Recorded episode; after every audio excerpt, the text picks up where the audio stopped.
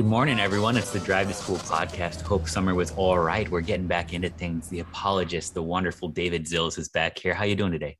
I'm doing all right, uh, Harrison. How are you doing? I'm doing fantastic. Thanks so much for being with us. Uh, David, when we sit down, we talk about apologetics. We talk about the defense of the faith. Um, and, and, so, I, I, mean, I guess let's just dive right into it. It's uh, it's the invisible friend question. Like, it's great that you believe in it, but how do you know that you this is any different from having an invisible friend when you were a toddler? Yeah, I know uh, that's been a struggle for me. Um, as I've talked about previously, um, kind of the idea of is this all in my head? Um, and um, there's a lot of ideas in our culture that are competing with Christianity to tell you kind of the, the story of what life is about. And, you know, any of these things, um, you know, you could believe them. But the question is, how do you pick one? How do you know which one is the best system to live your life by? And I think that's an important question. And, you know, it's not one we should shy away from as Christians. Right. There there are a lot of other options out there besides Christianity. And like I, I it's, it's almost foolish to sort of put ours on the pedestal just because we happen to be inside of that particular faith. Right. Yeah, I think I think it um you know, some people will say agnosticism is a great worldview. And I think in some ways, agnosticism is a great starting point because there comes a point where you can't just accept something because someone told you. And you kind of have to ask yourself, well, what about me?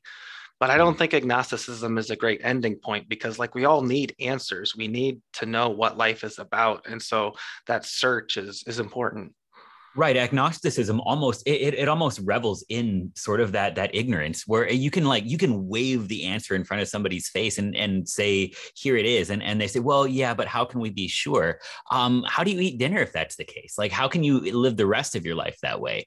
Um either there's food in the refrigerator or there's not. Sooner or later you're going to have to check. Yeah yeah so i think that there there's flavors of agnosticism. There's i don't know.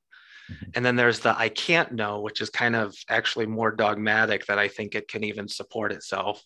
Because um, how do you know you can't know? You know, it's kind of it's kind of defeats itself. But then there's the I don't want to know, or I I like the fact that it's ambiguous. And there's something to be said for being a free thinker, but the thinking should lead you toward truth and not just to stay in uncertainty forever. Um, mm. so I think it's important to think about, you know, what's what are the criteria we use to evaluate worldviews? How do we how would we know the right worldview, the right story of reality when we saw it? And um, and I know we'll talk more about this in future sessions. There are a couple criteria. Um, one is that there are two truth-based criteria for worldview. One is does it is it consistent with itself? It's called coherence. Does it contradict itself? Um, and that's kind of a logical. You know, does it? You know, you kind of have to go through the logic of does it say something is true and then say it's false, and it can get a little mind bending. But it's important to think through. You know, is this consistent with itself? The other one that I think you know is worth spending more time on it as far as a truth test for a worldview is does it match the facts? Um, so one is does it match itself? The other one is does it match the facts? And it's uh, easy to come up with a lot of systems that are internally consistent. So right. the real challenge is does it fit with the facts of how people of what people experience in their day-to-day lives? And so uh, we'll talk a lot about this different kind of evidences you know very objective you know how can i know this is real and it's not just my invisible friend? Um, and i think that's really important. But before we dive into that i think it's good to talk a little bit about another test which uh, it's not a test for truth but it's a test for livability.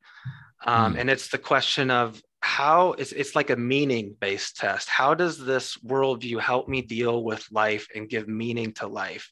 And it may be that the worldview that's true gives me no meaning. And so truth takes priority. But kind of in the back of our mind, it's helpful to think what are the implications if this is true? And how does it help me deal with the reality of human experience? Um, so, yeah, I'd like to spend a little time talking about that and kind of thinking how would we evaluate different worldviews popular today in terms of the meaning test for worldviews?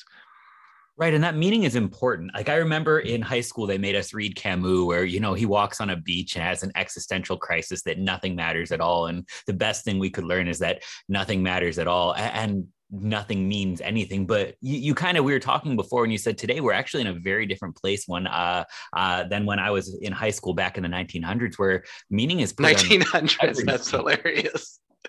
Don't make me feel that old. Oh, it's terrible. Yeah, uh, my kids started doing that to me, and, and I love it. oh, that's hilarious. Um, Back in the 1900s, movies like the Titanic are actually still relevant for today. Yeah, it makes me hey, feel old. There we go. Uh, but but now you're right. There's meaning attached to to almost everything. So so how do we start to sort through all of this? Yeah. So I know, like you said, when we were younger, the the kind of the worldview challenger to Christianity was scientific naturalism, and like you said, it led to this Albert Camus like despair because basically it said the view of reality is that reality there is no God, there is no meaning. You know, we're just a bunch of chemicals. You know, if you love someone, that's great, but that's just a bunch of chemical reactions in your head. And if they tell you they love you, that's really just a bunch of chemical reactions in their head. So if you want to kill a love letter, just tell the person you love that the chemicals in your brain make you feel really good when you think about them. Like there's something intuitive in us that says, wow, that just took the wind out of that. And right. so, and that's exactly what this this chemical physical view of reality did. It said if all of life is chemistry and physics, then all the things that matter to life aren't really real and so you kind of end up in this despair where nothing matters. Um, and so that was kind of the that scientific naturalism you know science science science that was the thing that was big when i think you and i were younger. These days the pendulum has swung the other way where um, we need that meaning. We can't just live and say well nothing matters. Like it doesn't it doesn't work. And so we need the meaning, but because modern culture has told us that there is no objective meaning, there's nothing in the world that gives meaning, kind of the, the logical conclusion is well, then I have to define meaning for myself.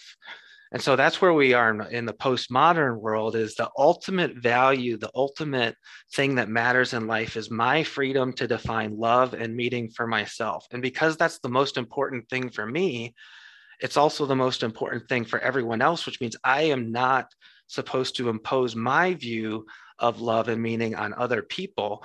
And so there's this idea that I somehow am able to create meaning and love for myself. And I keep saying meaning and love because I'm tipping my hand. I think the two are intricately related.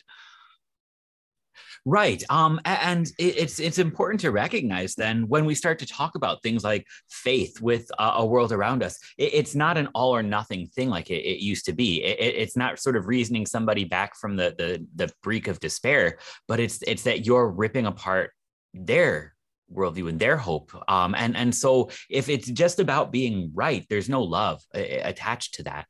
Um, but also, if we're just going to point out why other things are wrong, uh, sooner or later you're going to have to replace that with hope. No, I think that's huge. I think Christians have taken a lot of flack, and in some ways, it's deserved for always pointing out what's wrong with the culture. We're against this, that, and the other. But like you said, it comes off unloving if we don't present the alternative that we're for and explain why it's actually better. Mm-hmm. Um, and so I think about that with, you know, if you were to look at meaning from a postmodern view and from a Christian view, you know, what would be the alternative vision from postmodernism where everybody is accepted and loved regardless of how they define acceptance and love, but it's all contingent on us loving each other. It's all conditional love. We have to get it and receive it from each other. And I think there's something powerful in Christianity in that we're uh, our meaning is derived from love that isn't contingent on someone else's ability or willingness to love us, or it is, but we know we're guaranteed that it's there. So maybe to be more specific, um, there was a book I read, I think in high school or college. I have it here. Donald Miller, really great guy, um, outside the box thinker, great Christian, but he kind of thinks outside the box and it's searching for God knows what. And it tells his uh, faith journey where he was kind of like, you know, how do I know any of this God stuff is real? I don't. And so he told God that God didn't exist, which he later realized there was irony in telling God that God doesn't exist. But then he kind of started living life and he started noticing things about human nature that actually helped him make sense of Christianity. And there was this the kind of the main theme in there is this idea that as a human being, I am wired so that other people tell me who I am. You know, there's this huge push to define myself and believe in myself, but I, I don't know about um, you, but when I do that, I always doubt myself. I'm always like, well, how do I know? How do I know I'm on the right track? I mean, do other people like me? And so there's this idea that we need external validation. Um, and so where Donald Miller goes with that is that actually makes perfect sense in a Christian worldview because Christianity says there was a time when we had that external validation and then in, something happened and now it's lost. And so we're looking for it everywhere. We look for the people we think matter in life. We need them to tell us we matter. And like it's like an obsession. I mean you can see it everywhere in our culture. If you look you can see it i see it in my own life. There's so many times where i'm always i'm doing one thing but under the surface i'm actually just begging for affirmation. Um it it's kind of the undercurrent. all to itself then. I mean especially sort of running it uh, through through that sort of lens that you're talking about that we we received our, our you know affirmation our validation before the fall directly from god. And after the fall we're, we're trying to find god in everything that's not God, where where it's idolatry. Right, and this is another book I have, um, "Making Sense of God" by Tim Keller. A little heavier. The Donald Miller book is um, very poignant, very raw, very conversational. You kind of laugh. He makes he's very self-deprecating. The Tim Keller book, he dives into a little bit more of like current cultural thinkers and stuff. But yeah, he talks about that idolatry where we have different kinds of longings as human beings and some of them are like nice to have like i kind of want ice cream right now. You know those don't really tra- direct the trajectory of our life but they're important longings like i am lonely i want companionship i want to belong. But above that and if we don't get this right all the other longings will be out of whack. There's an ultimate longing and those ultimate longings are to be valuable for someone to say we matter no matter what and that we are loved no matter what. And if that ultimate longing is directed at non ultimate things like other people, we're always going to be a slave to those things. And they're going to be a slave to us because they're never going to be, deli- be able to deliver the ultimate satisfaction we need because they're looking for it themselves.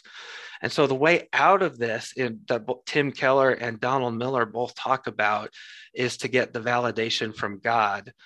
And to realize that that is first of all to get that validation but if you don't think that validation matters as much as other people it, it won't matter to you. So kind of thinking about why do i care so much about what other people think and kind of breaking that down and deconstructing that and replacing it with something much more solid that is life-giving and comes from outside myself and isn't subjective but is based on something concrete and real and ultimate. I mean the the creator of me and everything else you know who obviously you know has the most to say about who we are Right, he would know better. Um, and that's that's fantastic that we're we're sort of of that one thing that we're desperate to find. That's actually the basic assumption of Christianity that it's already there. Um, it, it, really does sort of free you to look at your neighbor um, as as a gift instead of a giver. Um, and, and, those mm. are important distinctions because I, I, mean gifts are great, but at the same time, um, they're, they're they're always a little bit incomplete uh, because it, it's it's a smaller part of a larger whole. Um, but we start with that, assumption that you you have value because Christ paid for you with His precious blood blood and death. Like there, there's more value there than anything else in this world. We we start with the idea that that Christ who has redeemed you from sin has forgiven all of it, even the stuff that you haven't done yet, um, so that your identity in Christ and your baptism will never ever change. And and so uh, when you start to look at your neighbor, you don't need to earn anything anything. Uh, this is actually that's just Lutheran doctrine, but it, it's um, it, it's it's the core of justification and and where we find our hope. Yeah, and I think uh, you know part of talking about Christianity in our context, we have to use different language because, like everything you said, has been believed for thousands of years. But if you say it in the way the catechism says it, people will look at you and kind of scratch their head. But you can say the same thing using modern words, and it's not compromising truth, but right. people will get it. And if you talk about the fact that if God is for us, who could be against us? You know, straight out of Romans, he who did not spare his own son, um, like that's that's incredible love and the fact that god is for us like that is what we need. We need someone who we think matters to be for us and that's what we're always searching for in life. And if that's what god has given us unconditionally in spite of the fact that we don't deserve it like that that's incredibly freeing. Absolutely. That's brilliant. Um yeah I, I i i can't top that. Is there anything else we want to kind of talk about today no, no, I think we covered a lot already. That I yeah, that was like drinking out of a fire hose. That was amazing. Thank you so much for being here today. Yeah, yeah. Looking forward to next time. Can't wait.